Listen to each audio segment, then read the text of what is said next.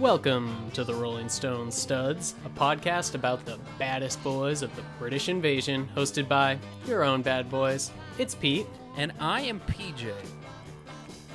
And this week, we have a very special guest. It's Jake. Jake. A Beach Boys production. Our good friend of the show and friend from life. Yeah, thank you. Jake is back. I feel like Jake's name has come up a lot on the podcast recently, mostly disparagingly. Yeah. But what? Most listeners will remember him from a true classic Beach Boys episode, the two-parter Pet Sounds, where we were all so drunk. That was a good one. That was a really good one. Many have called it unlistenable. Yeah. And many have called it the greatest thing we've ever done. I think that was pretty good. That's true. The part where we played the sound clip of Brian asking if he can bring the horse into the recording studio is still probably one of the top five hardest I've laughed in my entire life. We've been talking about you because we were talking about how Paul was on the podcast one time and has since not been back because Peter was so mean to him. And then Paul was on a few weeks ago. And we were talking about how every other guest, me and the other guest, have just ganged up against Peter. And that has... So Paul just made the mistake of not ganging up on Peter with me. Yeah, well, Peter was a wet blanket when we were recording because I was just trying to talk about my favorite porns, and Peter wanted to talk about the Beach Boys.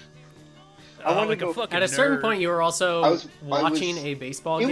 You guys booked me during the World Series. That was not my fault. Yeah, let's not do that this time. Well, there's no. And then Jake, you were also on our. We were also pretty on our second to last Beach Boys. Yes, that's. Yeah, it was great. That was a great one. That's a classic. Yeah, that one too. So, welcome back, Jake. Thanks, guys. I'm happy to be on. I'm a fan of the show, and it's good to be here. Yeah, just so you're clear, we're not talking about the Beach Boys anymore.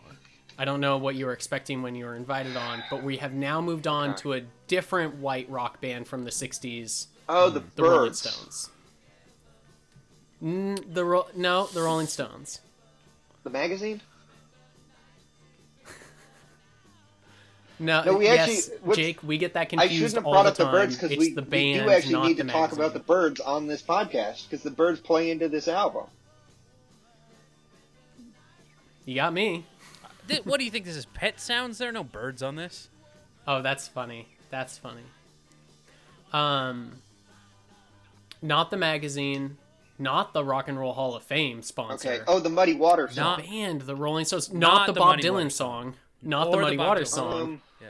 The band, the Rolling Stones, Jake. They're pretty famous. Hang on. So you got, I know them as the bad guys of the British invasion.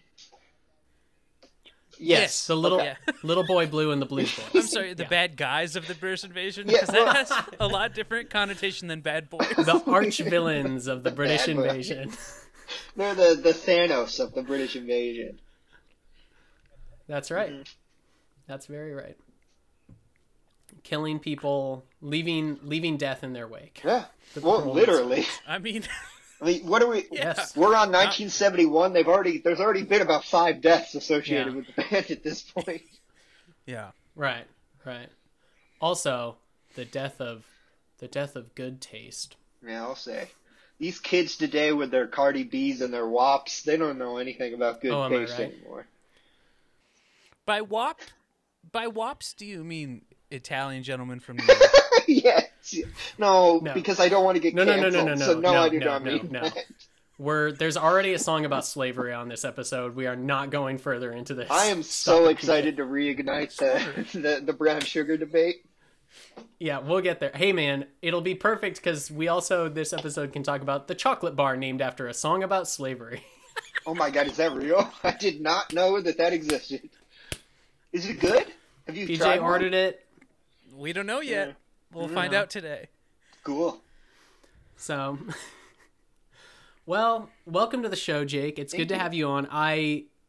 You are our rare guest who, I mean, we've only, I guess, had 3 guests, including you, but you're the rare guest who is actually into the bands we're talking about. I think both of our other guests have been like, tangentially interested at most. Uh-huh. But you are a big Rolling Stones fan. Tell us about your experience with the Rolling Stones in your life. I mean, I liked them when I was a kid. I had like 40 Links or whatever, the greatest hits. And then when we were in high school, there was like a good period of like remasters of classic albums coming out. Like the Beatles remasters all came out in 2009, and that was like a huge thing for me. And then the Sticky Fingers remaster came out in 2009, and the Exile on Main Street remaster deluxe edition came out in 2010. And so that was like very instrumental for me because they were like bands that my dad listened to, but then I got to listen to like the dirty side of them. Like they're cursing and talking about sex on these, and it's not just like you can't always get what you want and Satisfaction and like the nice songs. You had been spinning the original vinyl, and you just thought that sound quality, it was a little muddy, the mix was a little off, so then when those remasters came out and that crystal clear digital mix came through your headphones, you couldn't believe it. Yes, it was a true revelation. But the Stones were like, they were a fun band to get into when you're a kid, because when you're a kid, you like the hits, like you hear Satisfaction and stuff. And then you hear like Bitch, and you're like, this is like the adult version of this band.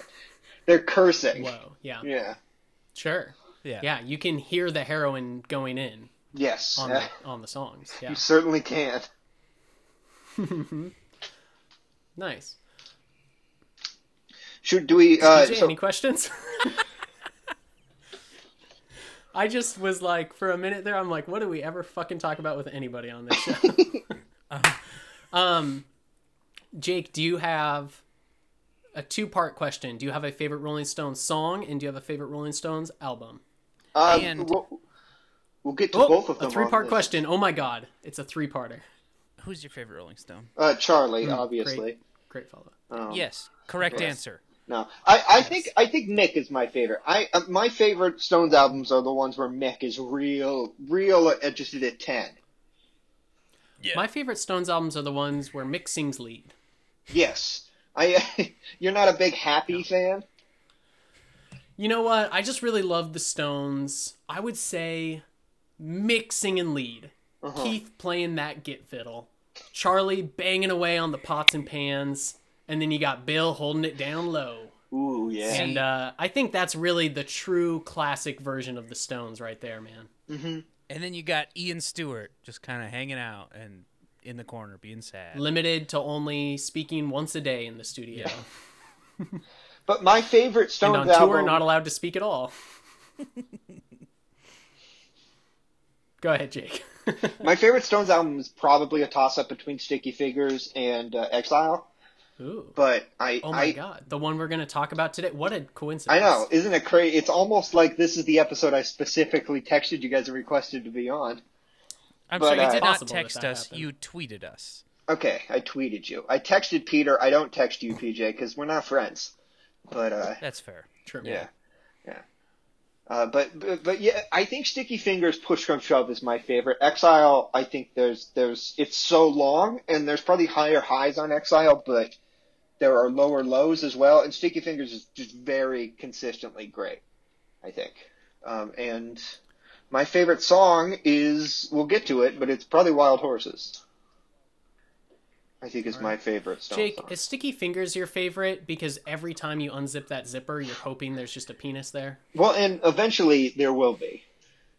Can we say out the bat, maybe the best album cover in history? I think it's up there.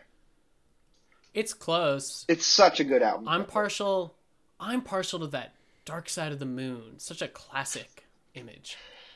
I like the White Album. It's a good one. There ain't shit on that cover.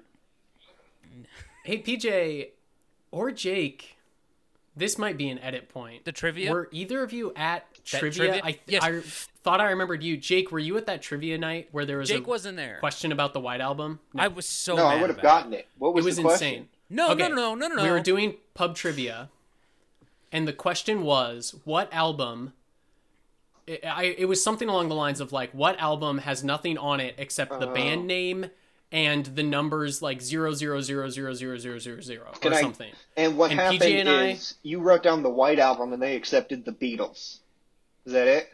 No. Oh, okay. No, PJ and I looked at each other and we're like, well, it's the White Album, but the White Album had a different serial number on every single one, so it can't be all the zeros. So we thought it was just a dumb... That has to be some weird cover album that was like playing off the White Album, because everyone knows the numbers on the cover of the White Album was a serial number that was different for every album. Mm-hmm. And so then we put down something else. Like, I think, wasn't there like... No, the Metallica did the Black Album. We put down something else. Yeah. Where we're like, it has to just be like a reference to it. And then they said the White Album, and we're like, yeah, that's not correct, though, because it wasn't 0. It was a different number on every one. And they're like, no, it's the White Album, well, sorry. What made it worse is Shelby was making fun of us because she was like, you two got it wrong? We're like, no, we didn't fucking get it wrong. The question is stupid. Yes. The question was terrible. Yeah. It's clearly... That is... Yeah. We were That'll happen to you in trivia sometimes. Yeah, it was really crazy because like I guess are the re-release like digital covers? I don't even think those are just all zeros. My guess is the guy wrote the question after Googling an image of the White Album, and it was just like somebody had taken a picture of their copy of the White Album. Maybe, yeah. Well, the Rolling Stones. Oh yeah, we were talking about album covers. It is a great album cover. We'll get into it for sure. What is the best album cover of all? That is a good question. I mean, Sticky Fingers is up there.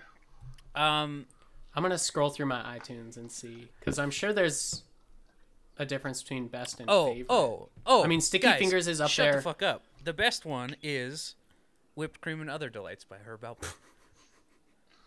Yeah. In terms of like the interactive vinyl covers, I always really liked Led Zeppelin 3, where like it had the hole in the middle where if you put a little pencil in, you could like twirl the wheel, and like that was always really fun. I really like the idea for In Through the Outdoor, where there were 4 different ones, and like that was a super cool one. And it had the thing where if you rubbed it with like a damp rag, it changed the image and stuff, which was crazy. It turned it into color, right, or something. I like the Led Zeppelin one where there's all the pictures of kids on the cover, and they're all like wearing tight pants. Houses of Holy or whatever. Yeah, that's it. If by tight pants you mean they're all naked? Are they naked? Yes. I couldn't remember. Yes. I didn't want to say naked the children. The Dire Straits album cover with the naked 12-year-old girl on it. That's the best one. Yes. Undoubtedly. Yeah. I don't know that I would say that I have a like favorite album cover that immediately occurs to me. Like, I like a lot of different ones, but I don't think that there's one single one that I think of as being like an epitome of album covers. The first Elvis RCA album, the one that's him with the guitar and the Elvis Presley on the like the Clash on the side. That's a good one. Yeah. That's a classic. I Get Wet by Andrew WK. It's a good a great album cover. That is a great one. Yeah. I love the Chicago Chocolate Bar one. That is legit, not a good album, but that is a great album cover. Yeah. Most of the Chicago album covers are dope. The one with the bird is cool. The one with the big red bird. The one where they're like painting. Oh, the one, you know what's the best is Hot Streets by Chicago. Yeah, that one's pretty cool. Look that one up. It's literally just like 5 men in jumpsuits in each other's arms. It's extremely... It's very fun. It's very fun. Is he looking it up? Oh, no. That's truly my favorite album cover of all time is The Freewheelin' by Bob Dylan. Sure. Yeah, it's I love that album cover. Yeah. You've always just had a big old crush on Susie, though. Yeah. No, you've always been telling me kind of a guy. Yeah? Yeah. I don't even know if that's the best Dylan album cover, though. Like, I think Highway 61 might be a better album cover than that. I love the Highway 61 one. It's my favorite Dylan album. I think I like the Freewheelin' cover better. He's just like looks very cool. I don't know. He does look incredibly cool. I don't really listen to Bob Dylan all that much, but I really like either Self Portrait or Blonde on Blonde if we're talking. Oh, Self Portrait's cool. I think either of those are awesome. Blonde on Blonde is good too, though. That's pretty definitive. Like, Self-Portrait, I bought for the cover when I was, like, first getting into vinyl, and then was so disappointed by the album. Yeah, it's not good. Desire. I was like, oh, this has to be. Desire's cool. Another good Bob Dylan one where he's got the hat on and like the big. He doesn't. Coat. I don't think there's a. I was going to say there's not a bad Bob, but there are. The Christian albums had bad covers. What's the Christian album where it's like the hand being reached up by heaven? It's like his third Christmas Christian album. Oh, is that it, one's pretty bad. Saved. Yes, Saved is bad, and then it looks Knocked like Out Loaded is really cover. Bad. Yeah. Yes. Yeah. And that's a great album. That has Every Grain of Sand on it, which is like one of the best Dylan songs. But you would never buy it because it looks like like an offshoot metal band. Yeah. It also has Saved on it, which is I was blinded by devil, bone already ruined. Oh, such a good song. It's a bop. Yeah. It's a bop. It's a bop. Pretty much all the Led Zeppelin covers are actually very good after 3. Yeah. 3 through the end of their career. Yeah.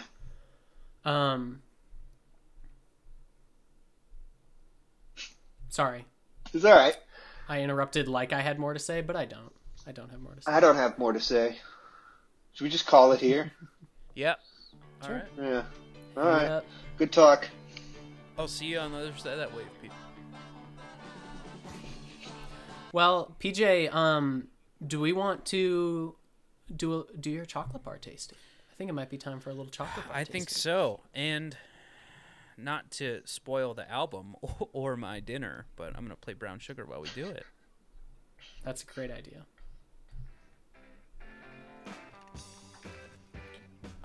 So let me just review the packaging real quick. It is very colorful, mostly reds Beautiful. And blues, sure. With the mouth blowing a raspberry logo on the front. Very tasteful, pardon the pun. On the back, it says very big, Brown Sugar, how come you taste so good? And then it that's has very icky. It has all of their signatures. Nice. And it is a 36% milk chocolate bar with brown sugar. What's the other 64%? I'll get into the ingredients here. Okay. The ingredients are... Seems like a chocolate bar should be more than 36% chocolate. Milk chocolate... No, okay, when we get into the ingredients, it says milk chocolate 95%. So... Confusing. Do they mean 36% cacao, maybe? Maybe. I don't know.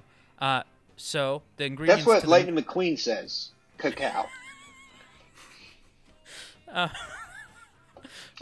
So, sugar, whole milk powder. I read that like an idiot. Cocoa butter, cocoa mass, emulsifier, soy lectin, natural vanilla flavoring, and brown sugar. It is 95%. Yeah. May contain traces of egg, nuts, wheat, and barley. Apparently, it is in a factory where they also make beer and or food eggs. For horses. Yeah. Minimum cocoa solids, 36%. Minimum milk solids, 24%. All right, let's get into the track by track of this tasting, which is me tasting it.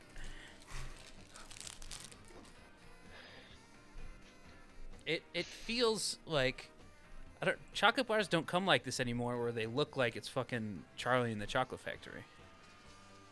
Yeah, does it feel pretty premium? Is there a golden ticket in there where if you win, you get to have sex with Mick Jagger? You get to blow him, so kind of. Huh. But the Bowie treatment is what we call that. I'll take it. Okay. Are we ready for this tasting? I'm so excited. I've been waiting all day, baby. Kind of broken, but all the way from London to the U.S. and then back to London? It got broken in the transit. Okay. Well, does it taste like brown? That all I want to know is, does it actually taste like there's brown sugar in it somehow, other than it just being a plain chocolate bar? It does not taste like it, but you can it's gritty kind of. Oh. So interesting. How cheap were your guys' parents? If you guys got an Easter basket, relatively, would there be chocolate from the dollar store in it? Most likely. So that's what probably. This tastes like, but grittier. It's not the best.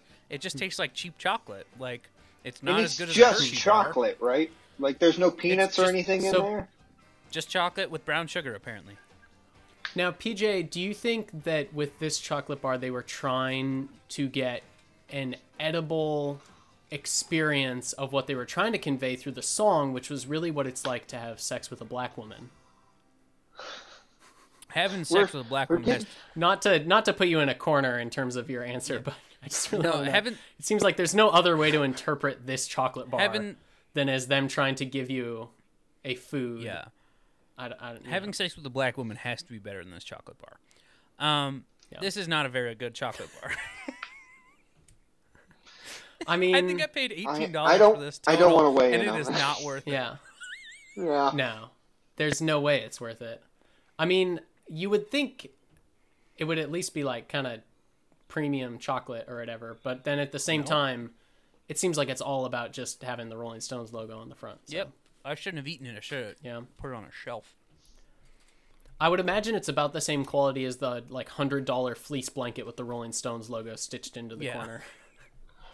Yeah, this is very much... So this could have been a $2 blanket without the logo. This is stuff that... I don't think they exist anymore, but this is definitely stuff you would have bought at Sam Goody. Like, this is not high-quality merch. This is Hastings-quality merch.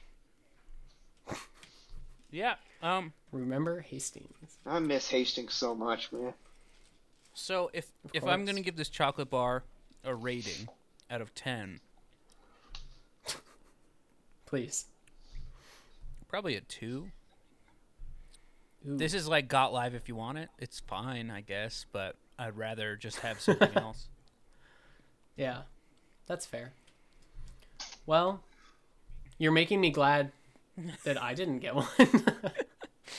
Although, if any of the other flavors were available, I want to try the other ones. But that was the only one on their website. Yeah, right? And by any of the other flavors, you mean the one other flavor that they had. Oh, for some reason I thought there were like 3 or 4. There was just the 2. Okay. The cherry red. Yeah, cherry red. Yeah. And, you know, I will say my fingers are a little bit sticky after eating this. So. That's good. They have to be. Yeah. Interesting. Well, wait, PJ. That's what it sounds like to eat it. Okay, thank you.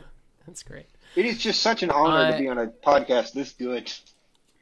Yeah, thanks for the review, man. I feel like that's kind of what we all expected from that chocolate bar. I was kind of hoping it'd be really good. Yeah. That would have been a lot more fun if it was delicious. That's true. Honestly, the brown sugar is what makes it not... It's gritty. Like. Yeah, that's not good. And that's not good. No. Yeah. Are you a dark chocolate guy, PJ? I'm a milk chocolate guy. What about white chocolate? No one's a white chocolate guy. Don't get me started on white chocolate, baby. I beg to differ. White chocolate's probably my favorite out of all. Can you imagine? Like, white chocolate Reese's cups are so fucking good, man. Can you imagine if the song had been called White Chocolate instead of Brown Sugar? I mean, it would be. It's no worse. It would probably be better, honestly. It would probably be considerably better. Potentially? I don't know. I mean, it's definitely not good either way. It'd be like that John Mayer thing where he called his dick a white supremacist. God, that was so cool. Yeah. That guy, best stand-up comedian I've ever heard. Great. And a wonderful tax-paying member of Park County, Montana. So. Yes, for sure. Yeah. Where, God, when he and Katie flew in, that was just the highlight of my year, man. That was a big deal, man. That was she lived in a weird neighborhood off downtown Bozeman. It was like a fake neighborhood. It was a very strange place. Oh. I thought they lived like way out of town. Well, he lives in Paradise Valley. I always heard that she like had an apartment. Yeah, he lives near Willow Creek, because there's the Willow Creek. I think it's Willow Creek. There's a saloon there that does concerts, and he would apparently just show up at the shows and just drink and hang out all the time, which kind of makes him sound cool, except then you remember he's John Mayer, so he's not cool. Right. Yeah.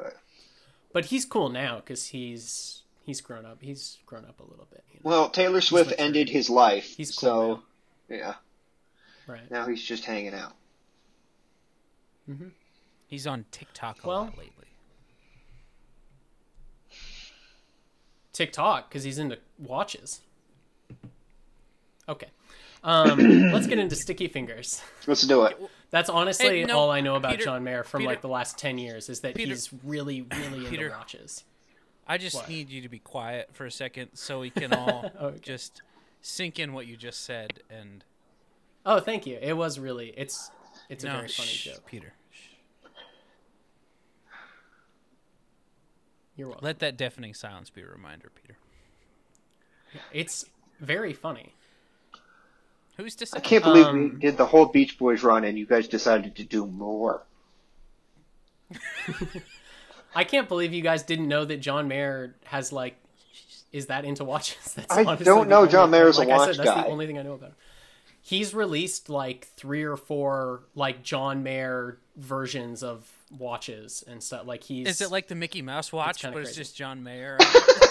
I would get it if it was that. That would be adorable. Or it's the Elvis clock where his hips are shaking, but it's just him with his big racist dick shaking.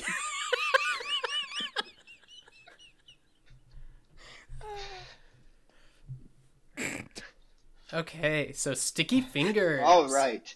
The Stones. We're catching up with the Stones. We the last time we talked about the Rolling Stones, they were running away from San Francisco with blood on their hands. And so we're catching up to them now. We're actually going to start before Altamont because that's when they started recording for Sticky Fingers on their U.S. tour. At some point, I'm a little unclear whether they wanted to. One version of the story says that they were traveling with this journalist on there who is like accompanying them on tour, and they were in Alabama, and he like overheard that they wanted to record some stuff, and he was like, "I know a great studio. You should go to Muscle Shoals," and they'd never heard of it, and they showed up and started recording. And then other things I read were like they wanted to record at Muscle Shoals, like they wanted to record at Chess and stuff because it was a famous studio. I don't know for sure, but I would be very surprised if they did not set out to record at Muscle Shoals because in late 1969, I love Muscle Shoals. That's kind of part of why I wanted to do this is I love a lot of the music from Muscle Shoals and the history of it. Yeah. Oh, that sounded like a comma. Sorry. It did, didn't it? No, that's okay. So they lay down some tracks at Muscle Shoals. I believe the 4 songs that end up on Sticky Fingers that they worked on there were Brown Sugar, Wild Horses, You Gotta Move, and Sister Morphine. Cool. And at least Brown Sugar and... I think Brown Sugar was the only one they finished there? Unclear. I think both Brown Sugar and Wild Horses are pretty much... Okay. Just Muscle Shoals. And they're at Muscle Shoals Sound Studio, which is different from Fame Studios, which is also in Muscle Shoals. But for all the Muscle Shoals heads, listen to this. They will want at that pointed out that they were recording at the Swampers facility, not Rich Hall's facility. No, yes. Good. Yes. Good to know. So they started recording this in 69 and then... Sticky Fingers came out in spring 71, making the 16 months or so between this and Let It Bleed by far their longest gap between albums so far in their career. Good. Also, we're going to get into this. Yeah. I mean, yeah, they at one point they had, I think, 4 or 5 albums out in one year. So fine. You can take a year and a half off, guys. Well, and this album definitely sounds like an album that they... it's not a concept album, but it does feel like they recorded this album with a pretty specific purpose. Like, this is their most Southern rock album. This is their most kind of Obsessed with America album. This feels like they went in to record an album instead of recording a bunch of singles that wound up in an album. Yeah. Yeah, I mean, certainly this... I don't know if this is necessarily the turning point, but early on, for a long time, it was just like, we're just going to fucking throw these on the album. They can pick the order, but yeah, this one seems like they put time into it. Absolutely. I don't know. I feel like they started doing that with Satanic Majesties, and then every album since then feels like they've had an idea at least of a full album. I agree. I agree that they like an idea at least for the album that they want. But I think this is their most put together. Yeah, okay. Definitely. We'll get into this in more detail, I think, next week when we talk more about their, about Exile on Main Street. But this is the first album to be released on Rolling Stones Records, because around in 1970, their Decca contract ends, and they learned that Allen Klein owns all of their music. So they started a new label, and it was distributed by Atco, which is an Atlantic subsidiary in the U.S., and I don't know who distributed their albums in the U.K., doesn't matter.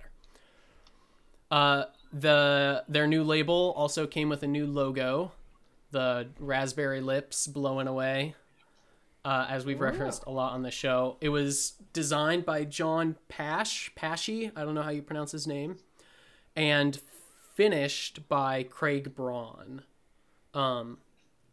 So the story behind it, the I guess shorter version ish, is that Mick found John Pasche by he went to a Royal College of Art master's program art show in London, and really liked John Pasche's stuff and commissioned him to do their logo, and wanted him to base it on the lips of the Hindu goddess Kali, which are bright red lips with a tongue sticking out. Is that the same one from Indiana Jones and the Temple of Doom? Yes. Yeah. So Pasche worked on a red lips thing for a while there. Craig Braun was a part of Andy Warhol's crew who was working on the album cover, which we'll get into a little bit more later. But when he was working on the album cover, he needed the logo at a certain point because they were finalizing the album cover to print up. So he had Pasche fax it over, but Pasche wasn't finished with it yet, so he sent over his rough draft, and then Craig Braun finished it up, and so he kind of claims that he did as much basically for the logo as John Pasche did, but he was never really credited, and they just paid John Pasche and didn't ever do anything else in terms of crediting Craig Braun. So,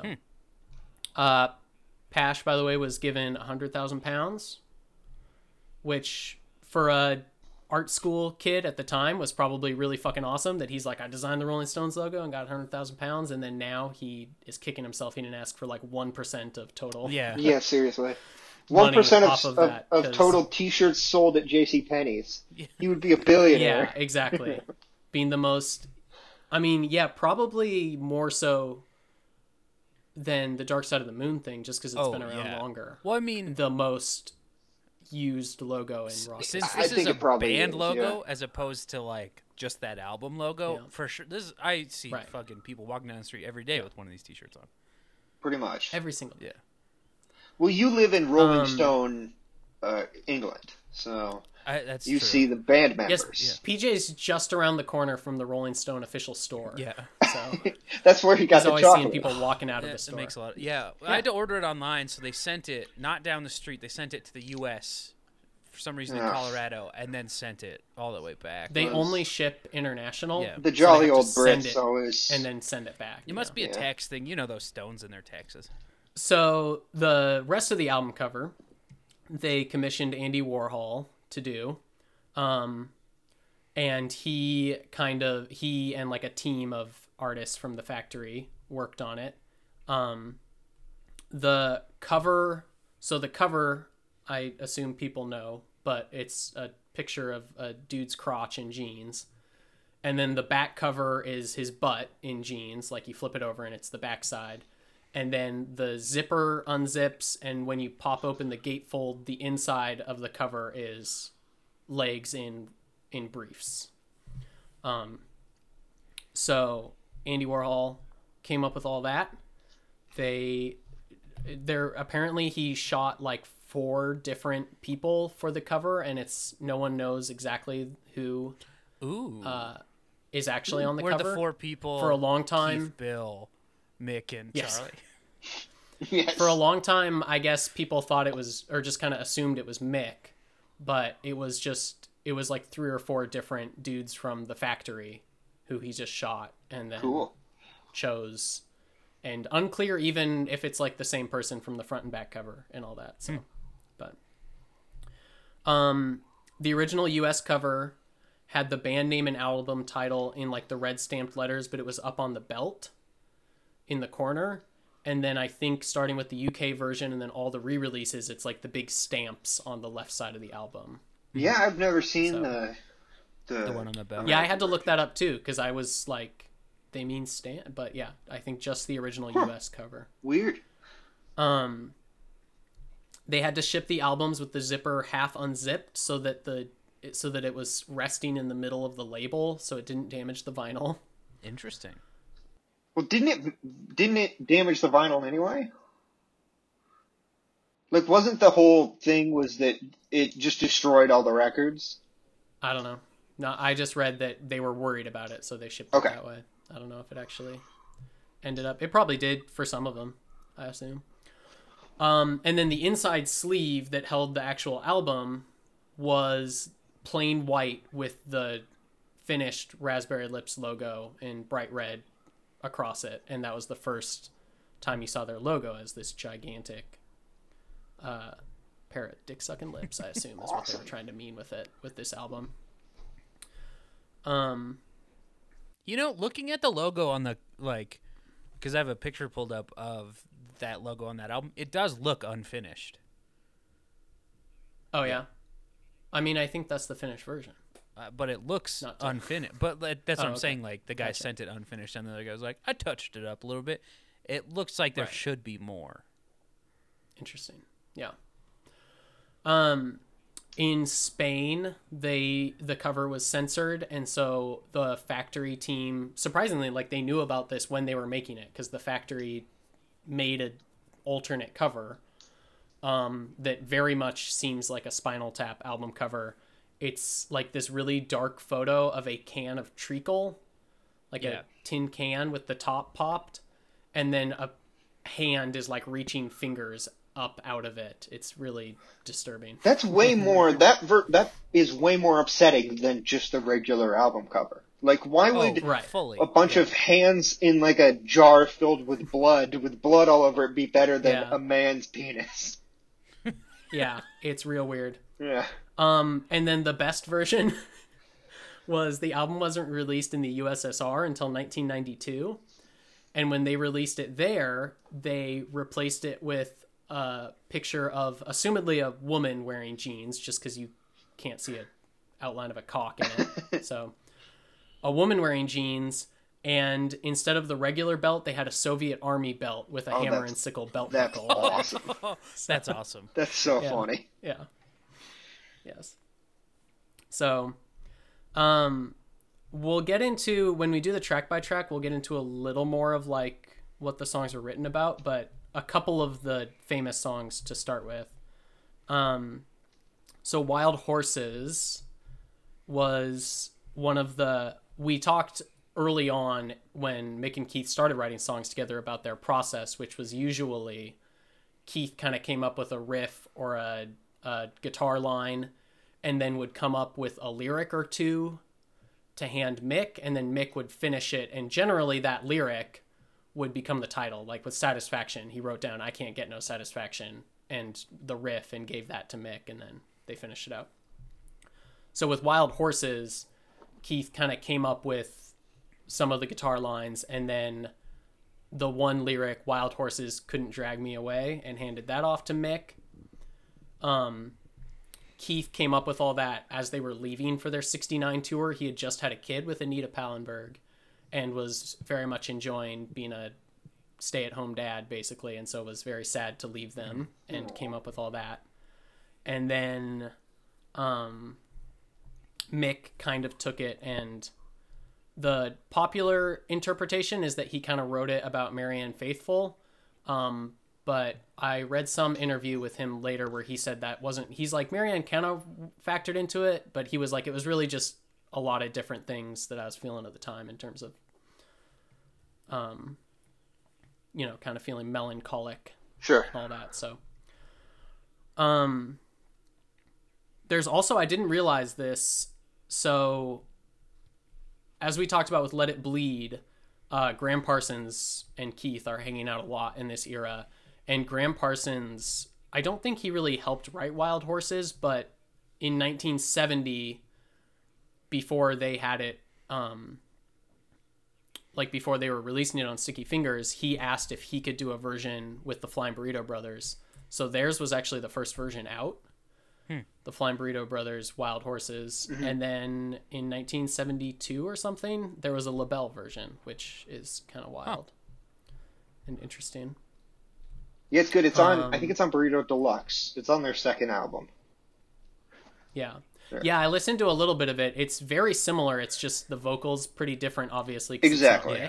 It's, but it's almost exactly the acoustic version from the deluxe version of Sticky Fingers, like, because it doesn't have the electric guitar on the back end, but it's the exact same song. When I saw that there was an acoustic version on the deluxe album, I got really excited, and then it was just fine.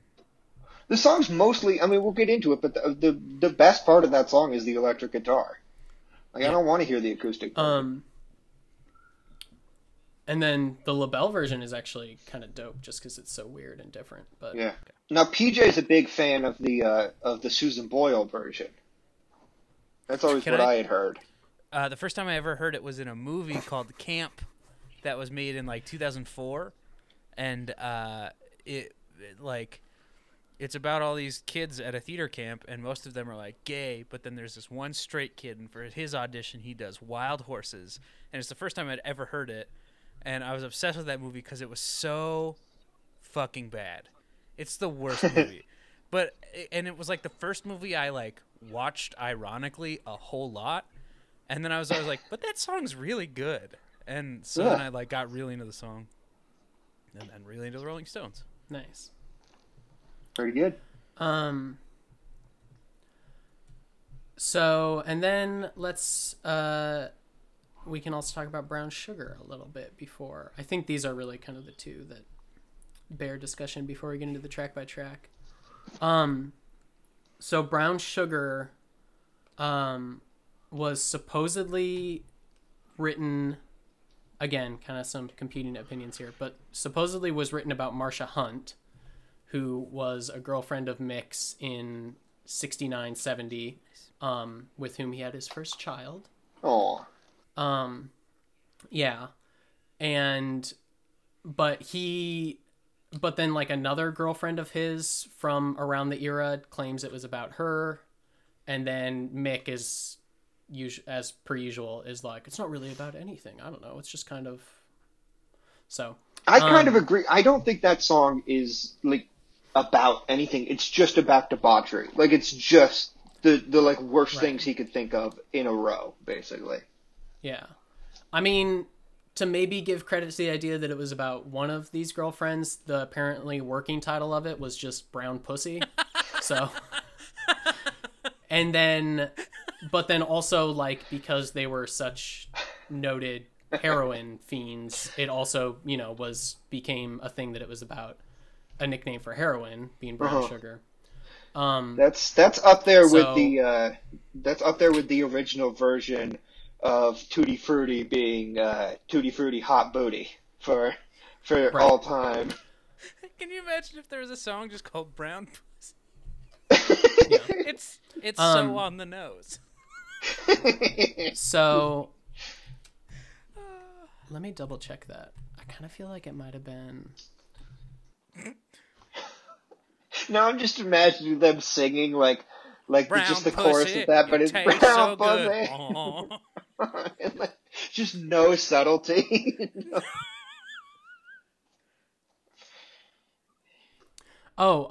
Sorry. Even more. It wasn't originally Brown. It was just originally Black Pussy. I got that. Dude, Mick is so cool. Just. What if we recorded a song called Black Pussy? All it was. It's my favorite thing is that the working title of one of the Beatles songs was Scrambled Eggs, like a fun little song, and he's just like Black Pussy. It's about Black Pussy.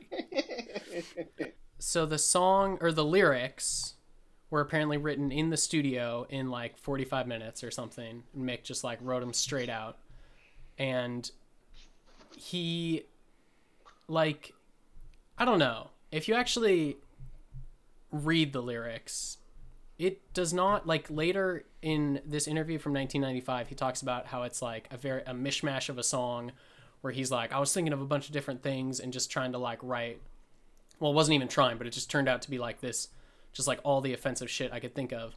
But if I read the lyrics, it seems just very clearly, like every verse, it very clearly seems like it's just about a slave owner who likes having sex with his slaves. Like, yeah, I don't get how it's other stuff is supposed to be in there.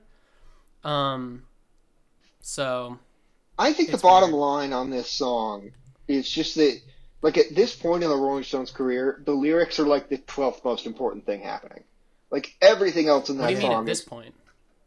Just that's I don't know what I mean. No, I mean their lyrics are never good. So yeah, the lyrics don't matter in that song. That song is all about attitude and feel. It's not about lyrics at all.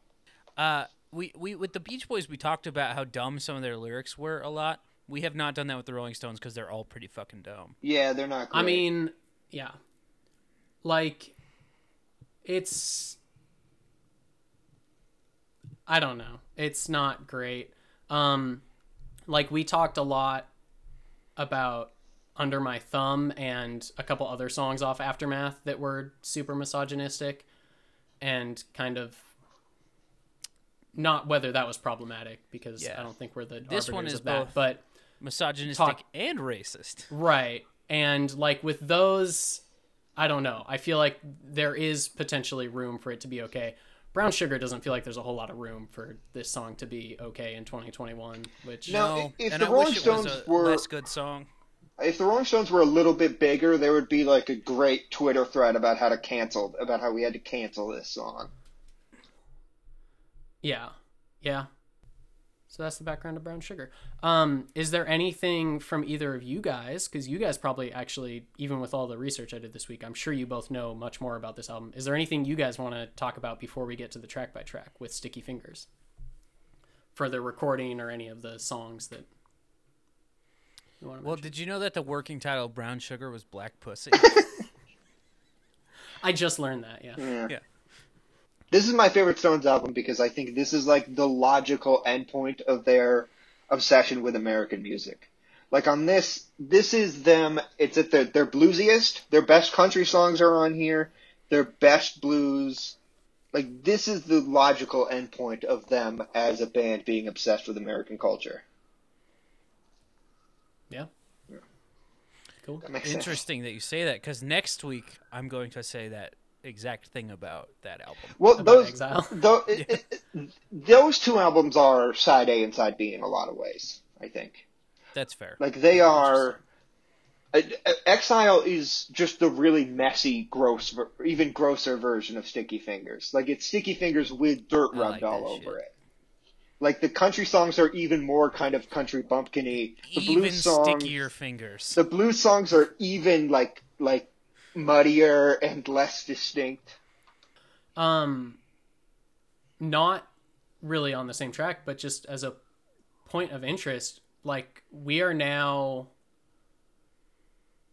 in a Rolling Stones period where I have not heard any of these songs before, because I did not listen to the second disc of either of their greatest hits albums that I've ever had.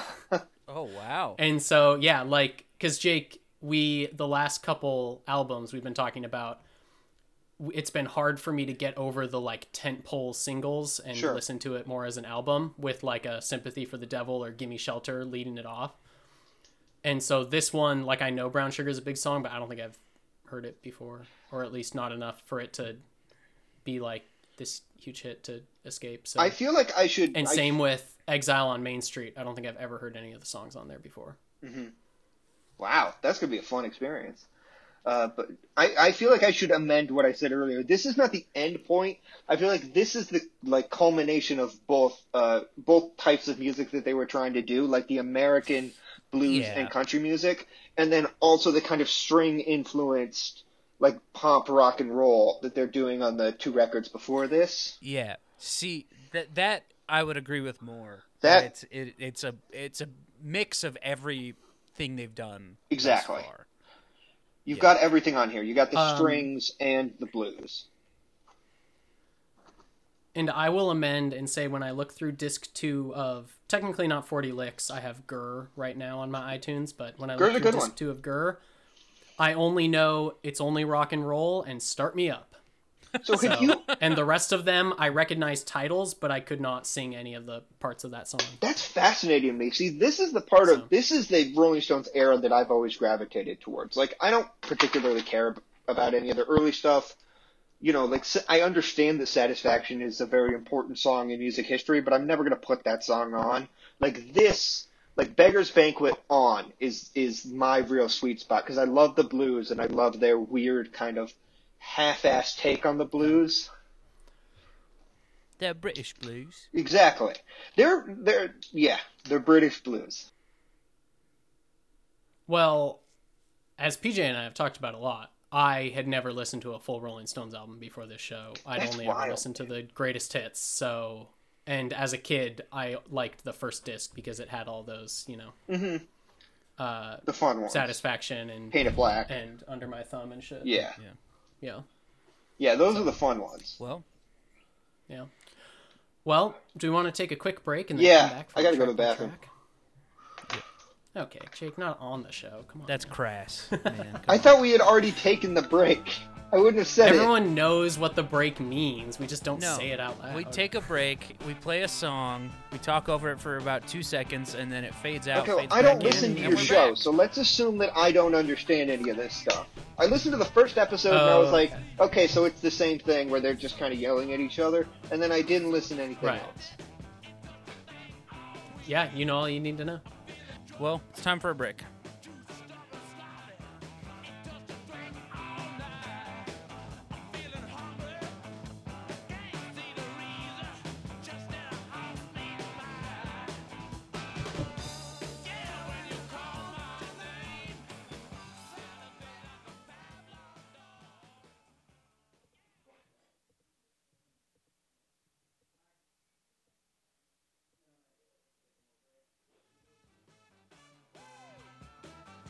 And welcome back to the Rolling Stones Studs. We're talking about Sticky Fingers this week with our special guest, Jake. It's Jake. Hi, Jake. It's Jake. Still here. I've been here. Haven't left. I went to go get a Mexican Coke, but that was it. Yeah, it was a long break because he had to go all the way south of the border for that one. Well, I live in El Paso, so it's not actually that hard. Oh, okay. No.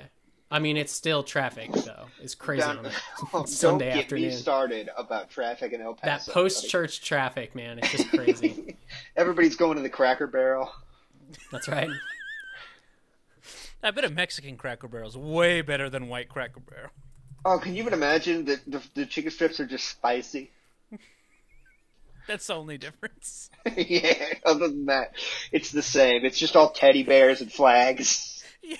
El Barril de Galletas. All right.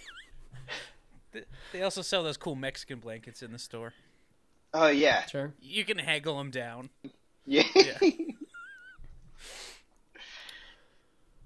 Well, we're talking about Sticky Fingers. We're going to get into the track by track. The album was released in April 1971. It went to number one in both the U.S. and the U.K. Maybe... not their first album to do that, but close. Not often do they have an album go number one in both countries. And in terms of the album's sound, it's a little more stripped down. It kind of, when I was reading about it, it seemed like it has a reputation of being a more pared back album because they have less kind of different instruments happening. But there's now Brian's not here being like, I'd like to play xylophone and kazoo on this song. Right. It's a lot more So there's a lot of like extra percussion on a few tracks. And then I would say the big thing on this album is that they have horn lines and string sections on a couple tracks, which hell yeah, they do. To me, I didn't really notice that it was pared back because of that stuff coming in. So, and you've got Mick Taylor just shredding on every song. Sure. Such an incredible addition to the band. And 10th Beatle Billy Preston shows up on a couple songs as well. Oh, that's funny. I didn't know that. We hear his dulcet organ tones. I mean, the Beatles are broken up at this point. What else has he got to do? If you were recording, if you were recording an album in the like early 70s, late 60s, and you wanted organ, it was a 50-50 toss-up between Al Kooper and Billy Preston. Like, you just had to pick one of them. It was like, we could either get Dylan's guy or the Beatles guy. I was talking about this at work the other day. I think Billy Preston is maybe the coolest man in the world. He's just cool, like, all around. Everything about him. He's very cool. Fucking cool. Yeah. It's quite the work conversation. Cool dude. Thanks, Pete. Well, let's just see. Your previous work conversation you brought up was someone you worked with not knowing that the Rolling Stones had any country songs. And then this week a work conversation was talking about Billy Preston, which given the lack of information they seem to have about 70s music, seems crazy that then you would jump to a full conversation about a comparatively under the radar musician. Two different employees. Oh. Yeah. I thought you worked in one of those really small offices where it was just you and another person. It's just me and the water cooler, baby. Yeah, you guys, you talk about TV. Water cooler shows. That's right. Did you see HBO? Man, home box office. You guys like that Young Sheldon show? Can't get enough of that Young Sheldon boy. It's too racy. Like, so sexual. You know, he finds out about racist.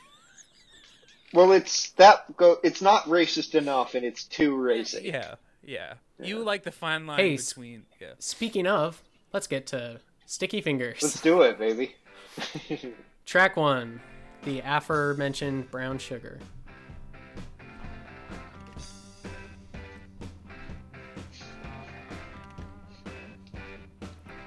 Love the castanets by Mick. Of course, that's Mick. And playing maracas. At the same time? Yes.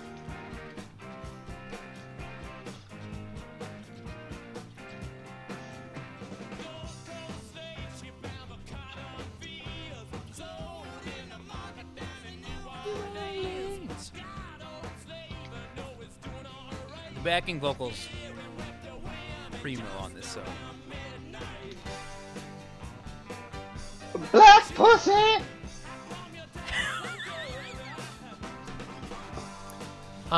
Similar to Under My Thumb, in later tours they changed the lyrics to this song so that it was less around about slavery. That's interesting. Yeah, they changed one of the lyrics to "You should have heard him around midnight" instead of the reference to them. Probably. Yeah, and that's then better. I think changed it to just girl instead of like black girl or something. So yeah. For how just kind of terrible the lyrics are to this song, it's a good song. It's a really so good song. It is so good. I mean, it's one of the best guitar songs ever. Like, the guitar line is just it's one of the best things Keith has ever done. And the sax coming in. Yeah. Wonder where they even got the sax guy from. The sax is terrible, as all the sax is on all these Rolling Stones songs. But, shut up, Peter. You suck. The sax, it's good. It's the same guy who is all over Let It Bleed. What was his name? Bobby Keys? Yes, Bobby Keys. Thank you. Okay. Same dude. This song's fine. Like, it's solid. It's a good song. It's a really good song. I will say, speaking as someone who did not know it, it's not an easy one to get into when you start with, oh, these are terrible lyrics. Yeah. And then you're like, why would I bother getting into this song if it's that bad? I stand by, though, that the lyrics are like the 15th most interesting thing in this song. Like, everything else in this song is I barely even notice the lyrics. Like, they might as well not be words. He might as well just be making sounds. Like, the song is so just about vibes. He could have called it Black Pussy and it would have been fine.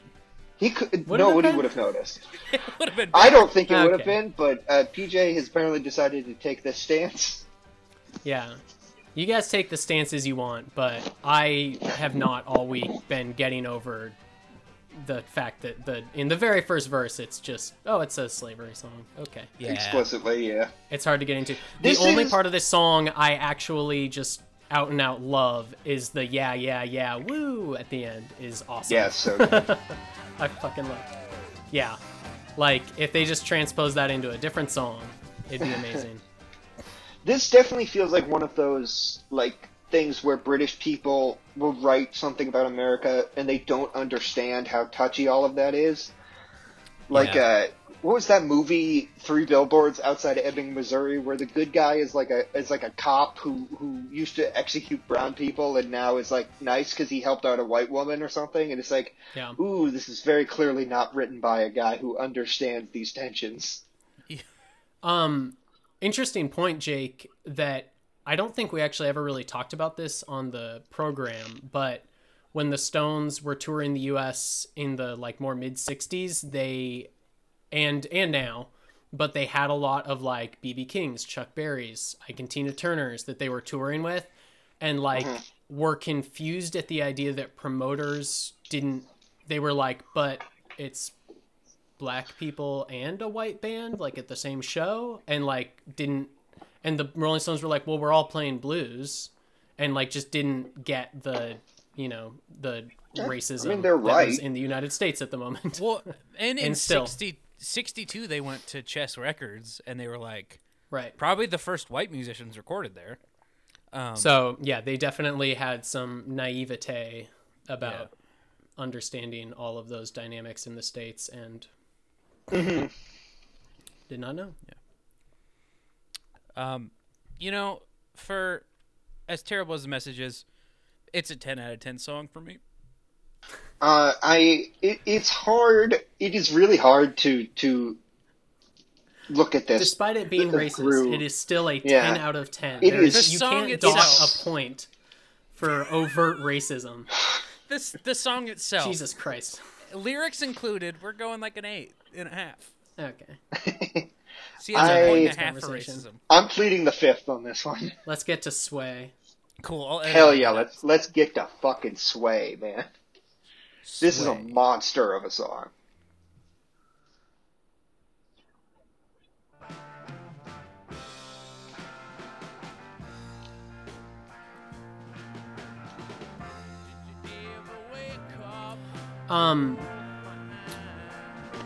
This song is on a few. We have some clear delineations on who's playing what guitar.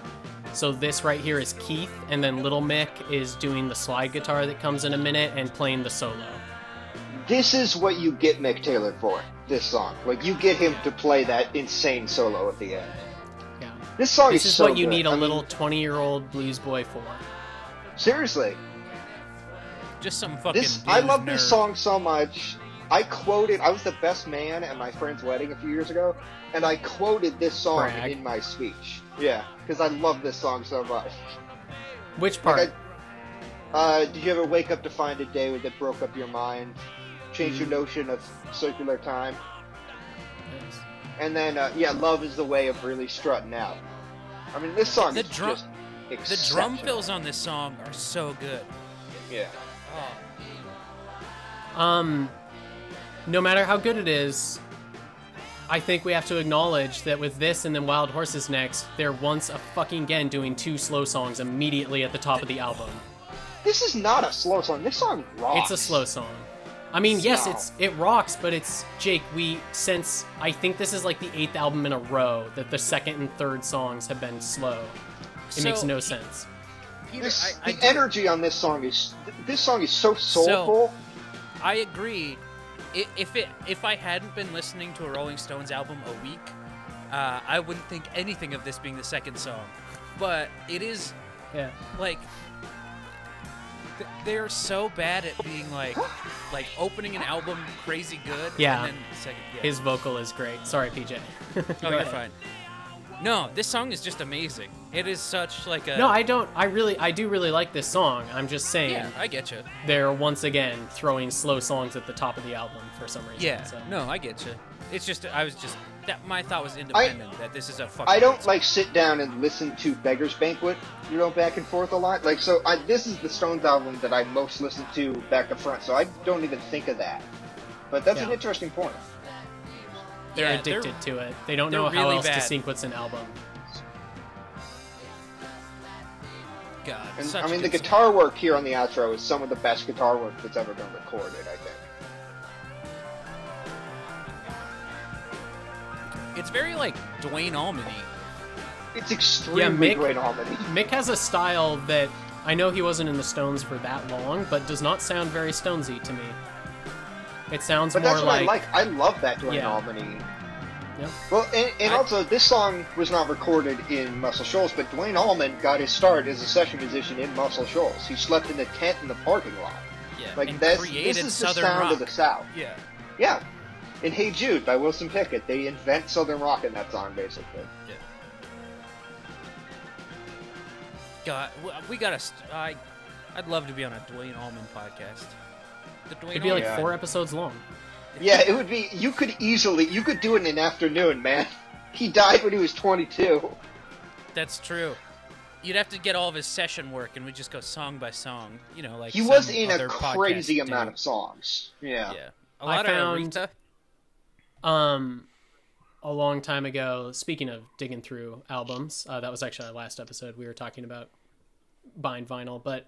I found a Duane Allman anthology album that was released like a few years after he died that was all of like his biggest hits as a session musician, and that was a fucking great sweet. Album. Yeah.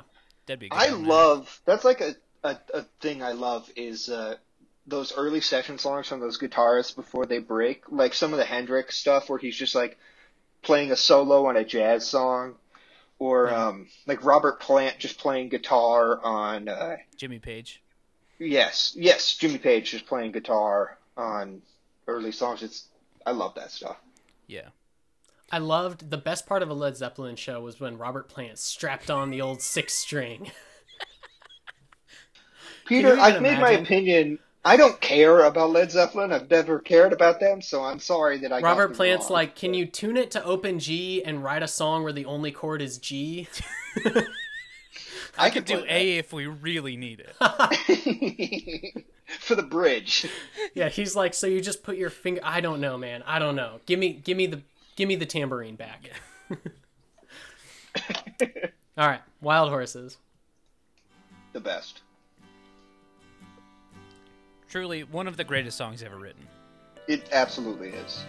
Oh, those guitar swells are...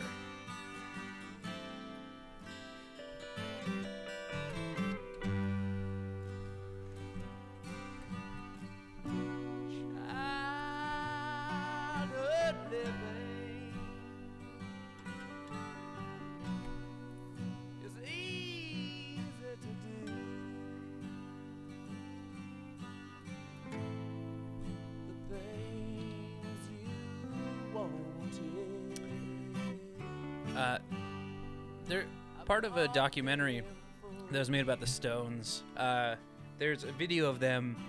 It's them sitting all around in like a circle, and they're like goofing around, and then the producer puts on this song for them to hear fully produced for the first time, and they're just all listening to it for the first time. And I think I watched that video probably once every 2 months, because it's just like, it blows my mind. It's such a beautiful video, them just like hearing this amazing song for the first time. Yeah, it's so good, man.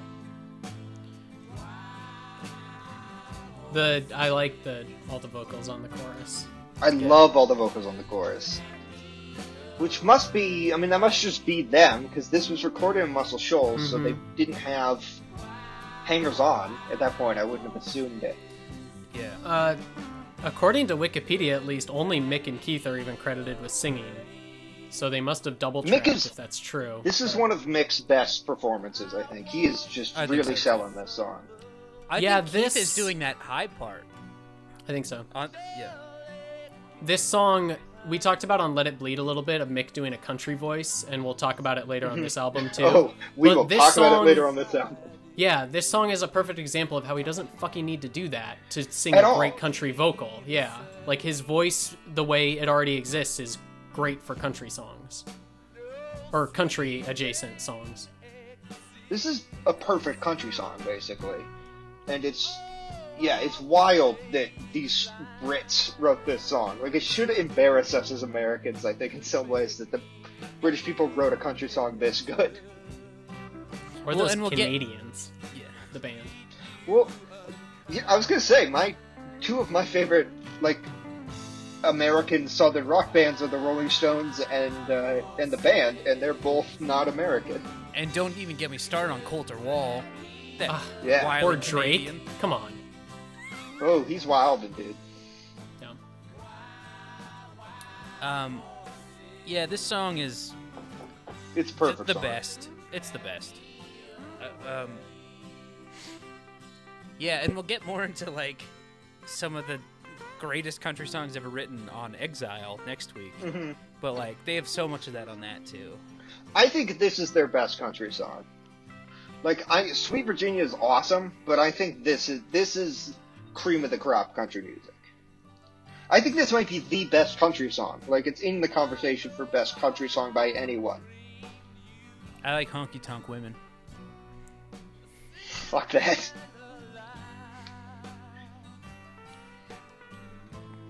Those guitar interstitials are so good.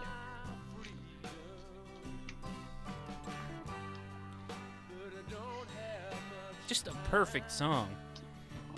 Pretty much. Also, this song, as much as I've heard it, this is going to sound really cheesy, but every time I hear it, it's like hearing it for the first time. Like, it's just such a good song that, like, there are certain songs that'll do that, and this is one of them for me. Pete, you've been very silent. Are you not a Wild Horses fan? It's good. All right. But I don't think it's the perfect song that a lot of people in the world seem to think it is. It, to me, is a very good, but at the end of the day, kind of generic ballad. I will say also, growing up in Montana, I've heard so many cover bands do this song. Like, every bar I've ever gone to has pretty much had at least one person covering Wild Horses at some point in the back. Yeah. Yeah. Like, I have heard this song sung by hundreds of different people.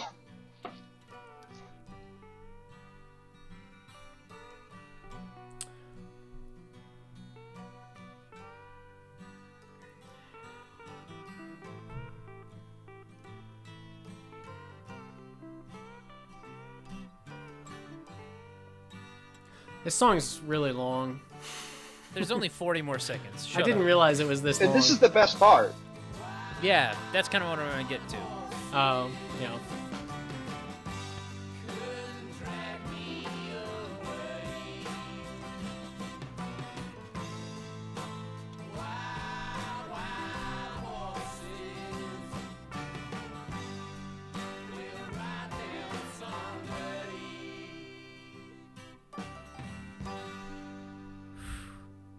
Perfect. It's a perfect piece of music. I will stand by that. It's a great song. It's one of my favorite songs of all time. Yeah, mine too. Easily. Top 5 for sure. Well, now we get to the actually good stuff. Can't you hear me? Well, this is... also an amazing song. Can't You Hear Me Knocking started as a jam, unsurprisingly, I think. Yeah, totally. Keith was just messing around and Charlie was playing drums behind him. And then they went to record it, and Mick was, like, complaining that it was too high for his voice, but they just took their, like, first take and put it on the album, so. Oh. Yeah, I really like this song. This song's so fucking good, man. I love this. Is also... Oh, go ahead. The guitar tone is different than, like, most of the guitar tone they've done before, but it's really good. Yes. It's, like, fuzzier. It's wild that Satisfaction became, like, their addition to, like, the Great Riffs Hall of Fame. This riff kicks the shit out of the Satisfaction riff. Oh, fully. I mean, this riff is ridiculous. Like, this riff, I've heard this song hundreds of times. I still am not totally sure how they got a guitar to sound like that. Yeah. It is wild. It's very good. Oh, this organ on the chorus is Billy Preston's first appearance here. Nice. Yeah, this is really great. Little Mick solos from about 4.5 minutes to the end. And then he has a quote about this song where he said, "The jam just happened by accident. That was never planned. Towards the end of the song, I just felt like carrying on. Everybody was putting their instruments down, but the tape was still rolling and it sounded good. So they picked back up their instruments and carried on playing. It just happened and it was in one take." So we'll kind of hear like all the other instruments disappear for the first few minutes or seconds of the jam and then come back in. So yeah. For the sake of time, since this is a 7-minute song, I'm going to skip to 4.5 minutes. Is that what you said? Do like 4 minutes. Okay. Is that when the Mamba starts? Yeah, close. Yeah. I mean, come on, this rips, man. So it like breaks down here a little bit. Peter hates all of the saxophone on every Stone song, and I love all of it. I love saxophone on pretty much any fucking song. Me too. I like sax in my rock. Yeah. Have you heard about a band called Chicago? No horns in that band, PJ, I don't think. I'm thinking about the musical, I'm sorry. Oh, okay. So I assume, like, this is the part, maybe, that he was talking about, where it never really fully stops, but... Oh, that organ is And then here comes Mick Taylor. Yes, yeah, sounding very Allman-y, I would say. Oh, it's so Allman-y.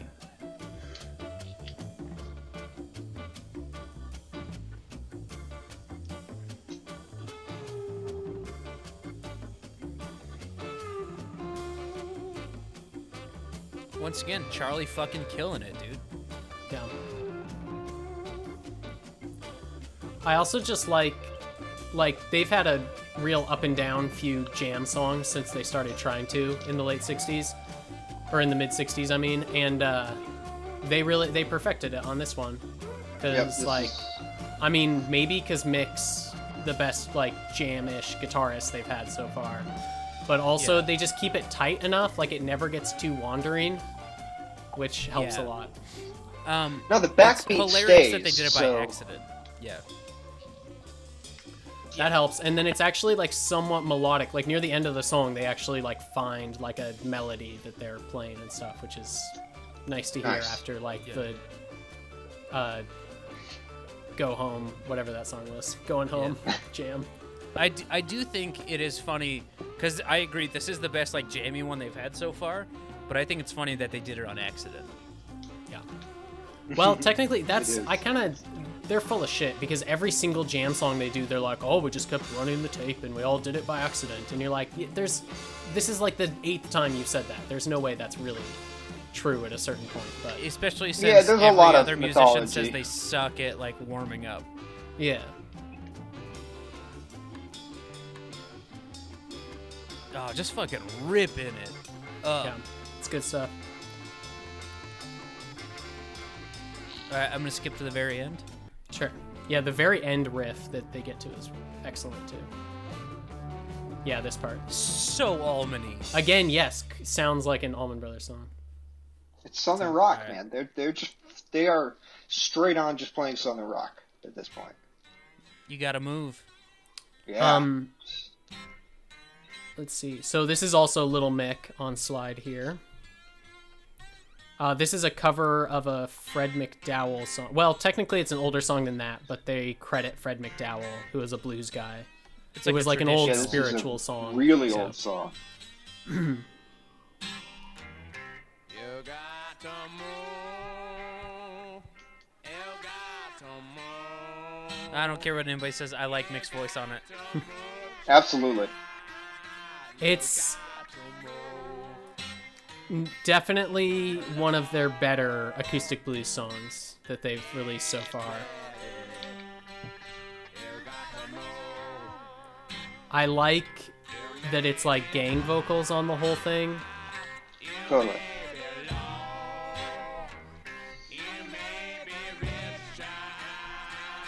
Like all the people like yelling in the background, I really like on this.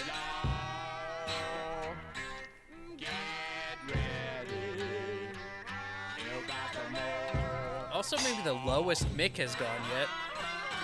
This part I love. This part slaps. It's like so spooky sounding, but it's so great.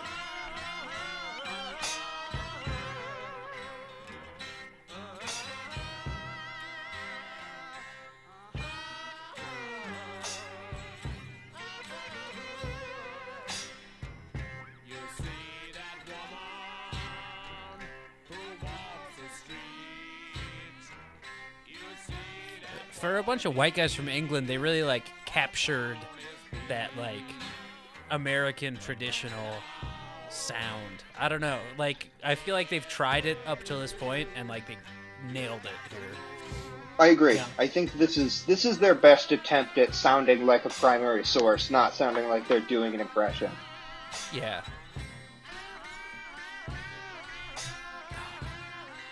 Oh fuck! And then is that Lil Mick?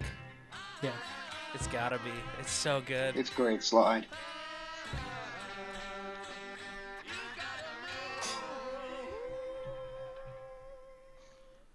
Fuck yeah, dude. That song rules. Yeah, that song rocks. And is that the end of the B-side? That's the end of, side A. Oh, sorry, that's what I mean. Yeah. Great and then we get to Bitch. Yeah, we do. We should start a new segment called Bitch Sesh, where we just bitch about stuff. That's a great idea. Thank you.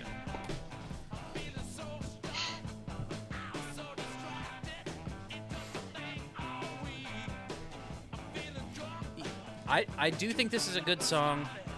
It is not my favorite song on the album. Like, it's... Ooh. It's not my favorite song on the album, but I do love this. Yeah. I like it okay. It really just makes me wish I was listening to Live With Me, because it sounds so much like Live With Me to my ears. And then, I don't know, the lyrics in the chorus are so cheesy and stupid. So it's hard to I don't know, man. Like, they're cheesy. The Rolling Stones lyrics are cheesy, but this song, I don't care. Like, I'm 100% in. I don't care that they're corny. If any other band tried to do this, I would probably be like, this doesn't work, but I'm here for the ride with them. See, I really like this song. I mean, that's like so fucking good, that part. I think it's a really, really good song. I think it's the bottom two on the album, though. I just really like every song on this album. If this is your bottom two, that's a really good album. I think so. Yeah. Mick had a quote about using horns more on this album. He said, "The brass for me is great, especially on Bitch. I mean, as long as it's used tastefully. I'm not saying I'd like to work with a band with sort of 5 or 6 brass instruments, but I wouldn't mind a band with 5 saxophones." And on this song, it's just a saxophone and a trumpet. So I don't know what the fuck he thinks he's talking about, but... What I like about this song is, like, on other songs, they've used horns as accoutrement, but this is a horn song. Like, the horn is playing the melody. Yeah. Right. It's like they're playing the riff, Yes. And then this guitar solo, it's solid. That's Keith. Am I right? Yeah, I don't know. Sure. Oh. Is it an open G? Because if it's an open G... I didn't have it written down here, so... I was watching a video the other day where... Noisy has this series called Guitar Moves, and this guy goes and talks to famous guitarists, and Keith takes the guy's guitar, and he's like, because the guy's like, what like tuning or whatever do you use? And he just takes it, and he has like such a hard time getting the low E off to show him that he does open G without the low E. But like, you know, he was like, this was like 2-3 years ago that this was recorded. And so he's just like such an old man trying to get this fucking E string off and then like tuning it all up. It's hilarious. Well, see, Keith never has that problem because he literally just doesn't play the low E. So if you take the low E off the guitar, you don't have to try to tune it. Exactly. Yeah. I'm going to go to the next one. You want to get to I got the Blues? Yeah. This is the organ solo here is Billy Preston again, by the way.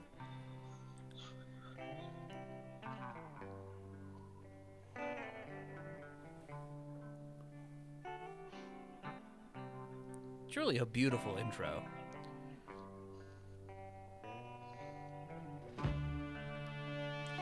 And then same, just the saxophone and trumpet as horns.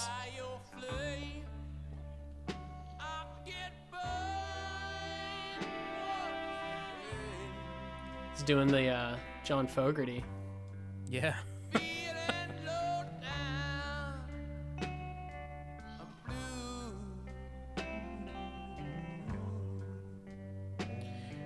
So...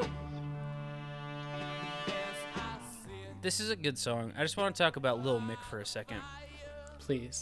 After the Stones, Lil Mick plays with Bob Dylan for a little bit. Sure. Has he done anything else? I don't know. Yeah, I don't know. I'm reading a book about the Rolling Stones, not fucking Lil Mick. So I don't know why you think I would know his life story. Peter, I'm really sorry that I asked such a stupid fucking question. Thank you. PJ, thank you. So he's with the Stones through Goat's Head Soup, and then post-Stones. Yeah.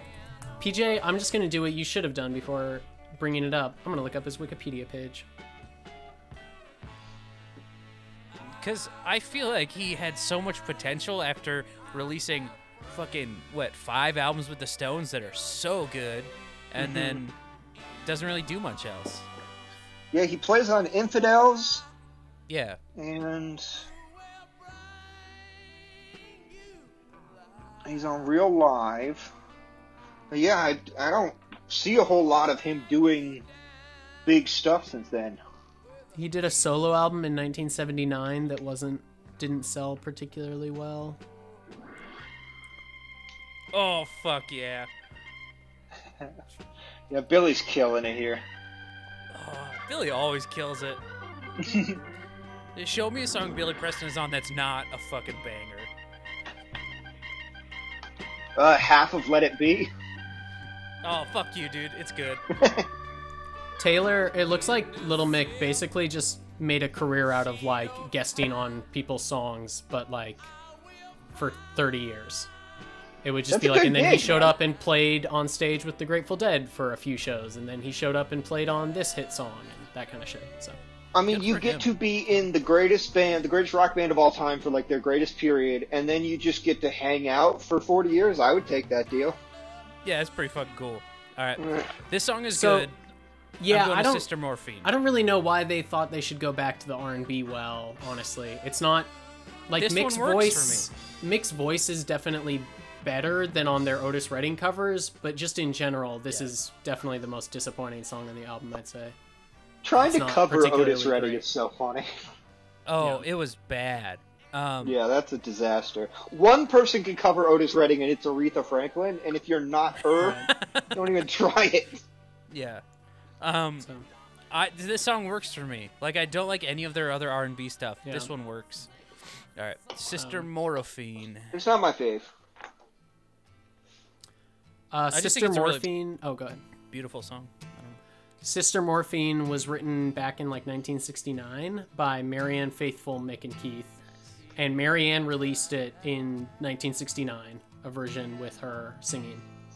And then this is the only song in the album Lil Mick's not on at all.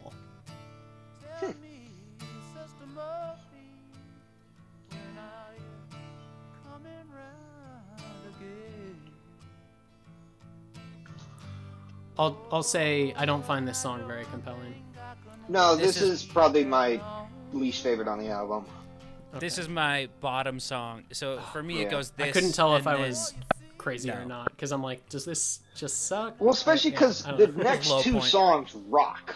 We get 2 all-time great Stone songs next up. So I just want to skip Sister Morphine to get to the end of this album faster. So Bitch, I said, was my bottom 2. This is my bottom, and then Bitch, and I think Bitch is an amazing song. Yeah. So this is... it's definitely the least compelling thing on the album. Yeah, maybe it's because Lil Mick wasn't on it. Maybe. Right. Hey, he's the special sauce, baby. That's true. Now we're I guess I'll say between, with the side... with side B starting with Bitch, I Got the Blues, and then this, it's not very good so far, in my opinion. I wasn't... It's not as good. Side A, I think, is one of the greatest or five-song run in album history, in music history. But yeah, this album, this side is really back heavy. Like, we close with two all-timers, but the first three are fine. Yeah. So I'm gonna go to Dead Flowers because it's a much better song. Yeah, it's so good. Fuck yeah, dude.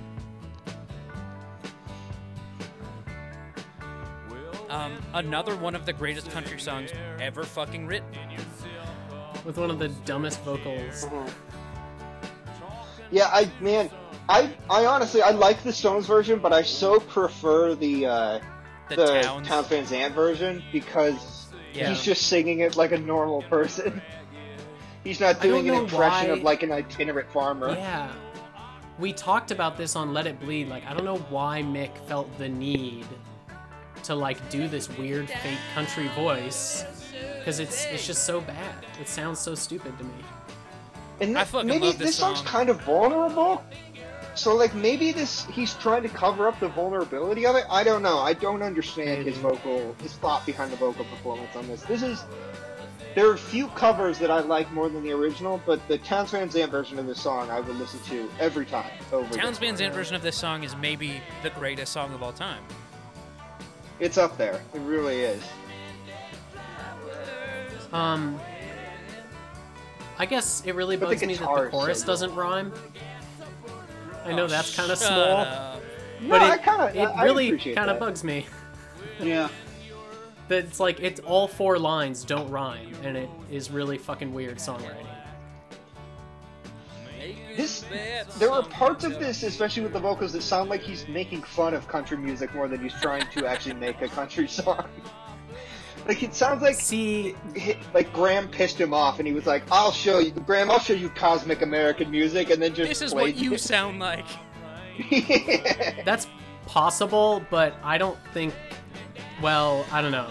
I feel like they were not maybe self-aware enough at least about country music to be doing that at this point. No, I don't think he was. I don't think Mick has been self-aware in his entire life. Never once. They are occasionally, but. Doesn't feel like it here. He literally called an album a bigger bang. That man has no idea of what subtlety and nuance is. The fact that they're called the greatest rock band in history, ironically, and then they took it and ran with it. Yeah. Another quick guitarist update. So Little Mick here does the solo and apparently is doing most of the licks during the chorus, and then Keith is doing everything else. Speaking of the solo, Keith didn't even need to be on this album. Yeah, it's interesting. He isn't a ton. It's a Mick Taylor showcase for sure. God, the groove that they get into when they go into the "Take Me Down," like the chorus, so fucking good. Yeah, I love this song. It's very great one.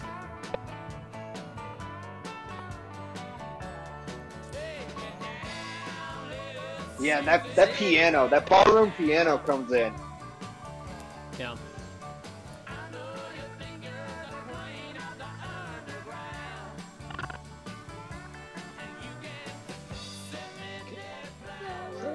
All right.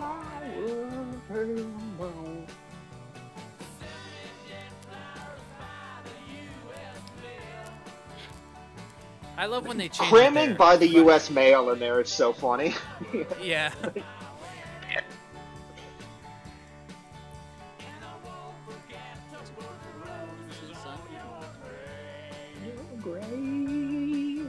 Keith is actually an incredibly good backup singer.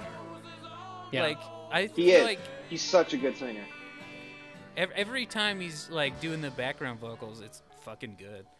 All right, and then the last song, Moonlight Mile. Hell yeah, dude. This, I didn't actually check on this, but I think this is the first Rolling Stones song to not have Keith on it at all. Oh. Wow. He's not on it at all? Yeah, so apparently Mick and Little Mick were working on it, and the riff was something Keith had recorded, and then Keith wasn't around, and so they worked on the song and finished it together. Mick is playing acoustic, and Little Mick is playing electric guitar. And then Little Mick figured out the string section and stuff, and apparently was told he would be credited with writing it, but then it came out and it was a Jagger Richards composition, so yeah. An amazing close to an album. Yeah, it's really wild.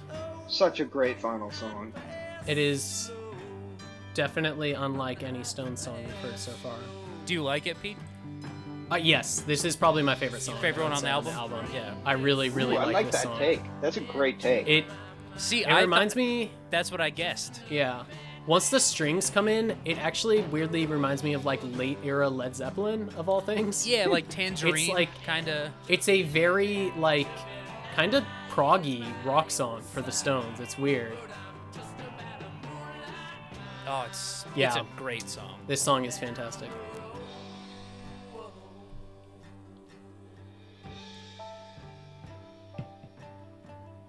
Drive-By Truckers used to cover this in concert, and I always thought it was such a great Stones cover. Like, of all the Stones songs, to cover this one is such a cool move. It's a weird one to choose, but, like, I bet it worked.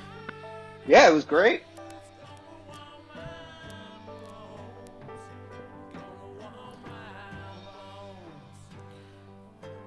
All right.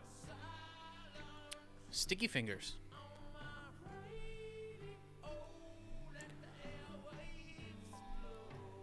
Who wants to go first? Why don't we let Jake go first since he's the guest? Jake, let's go first. You go first. I think this is a definitive 10 out of 10 rock album. I think this is a 10. I think this is one of the 10s by which 10s are graded. Okay.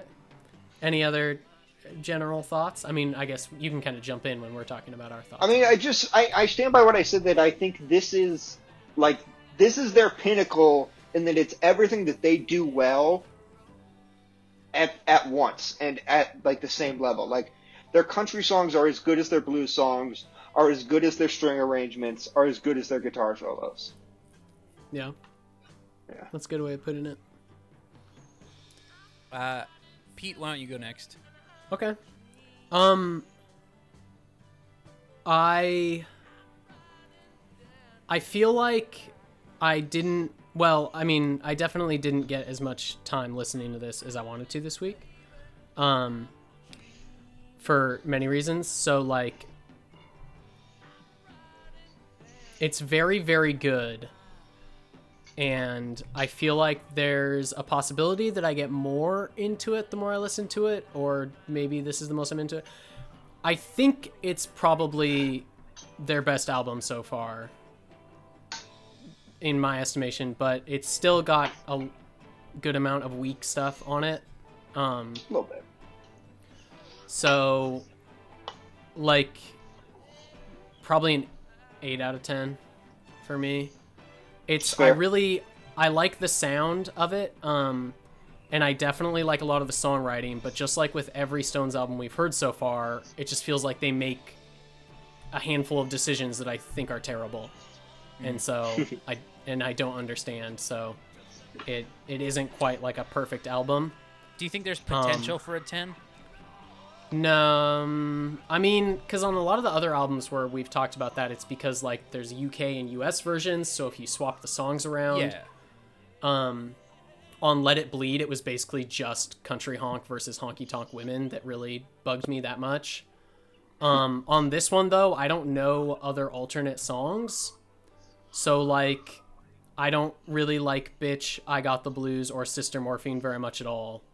And then Dead Flowers has him doing a dumb country voice. So, like, I don't know what I substitute for those, you know?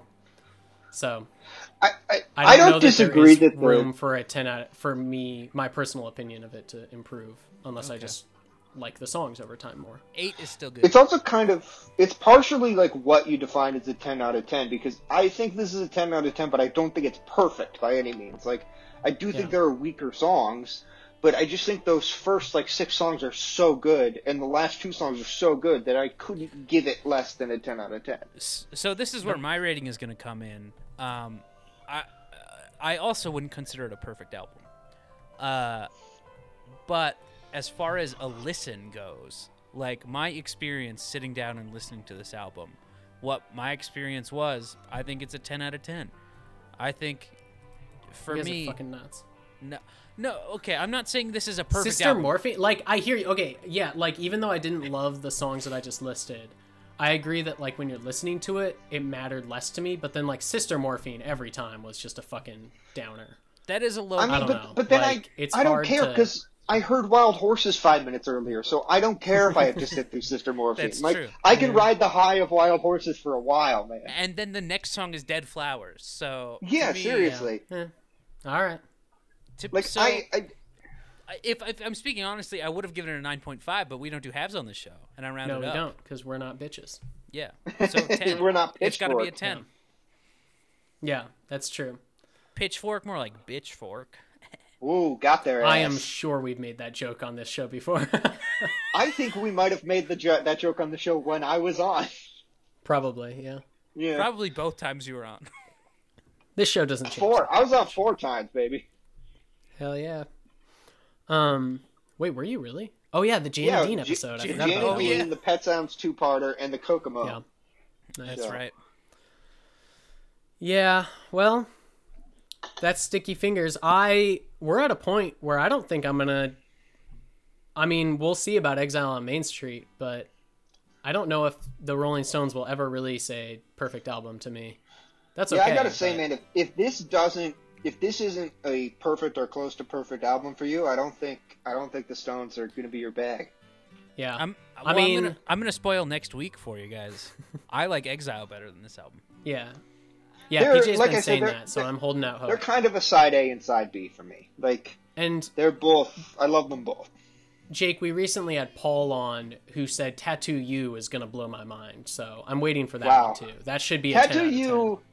Tattoo You is a great, like, we're past our prime, but we're just going to keep being the biggest band in the world album. Yeah. Which is fun. Yeah. Well, Pete. Well, PJ. And Jake. Well, Jake. I'll see you on the other side of that wave. You know what? This stone, no matter how hard people for almost a year and a half, this stone did not roll, and yet then they release an album and it just keeps on rolling like it never stopped, PJ. I agree. Yeah. And we're gonna roll you on out of here. Great. Thanks for joining us, Jake. Yeah, thank you. Thank you for having me. Good to be here. Good to be back with the boys. It feels lovely. And love is the way, they say, of really strutting out. So keep that in mind. And now we got to all go wash our hands. I don't know. I like the stick. Yeah. And I love the mix. There. I might go shoot hoops, actually. I might go shoot some heroin. Attaboy. And I might go shoot some police officers. Okay, all right. That looked like we were going in another direction there, but it worked out. You saved it at the last minute. God, I thought that was going to be bad, but thankfully you saved it, PJ. All right, I'll see you on the other side of that wave. Bye-bye, honey.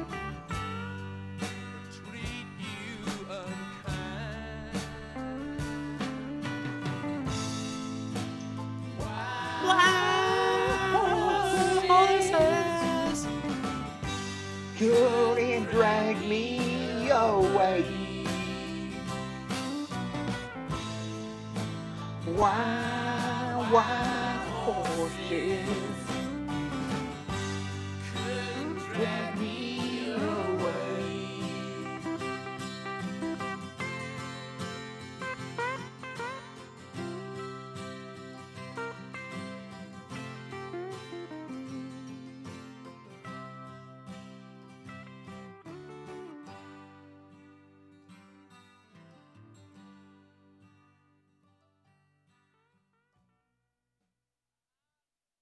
A Beach Boys production.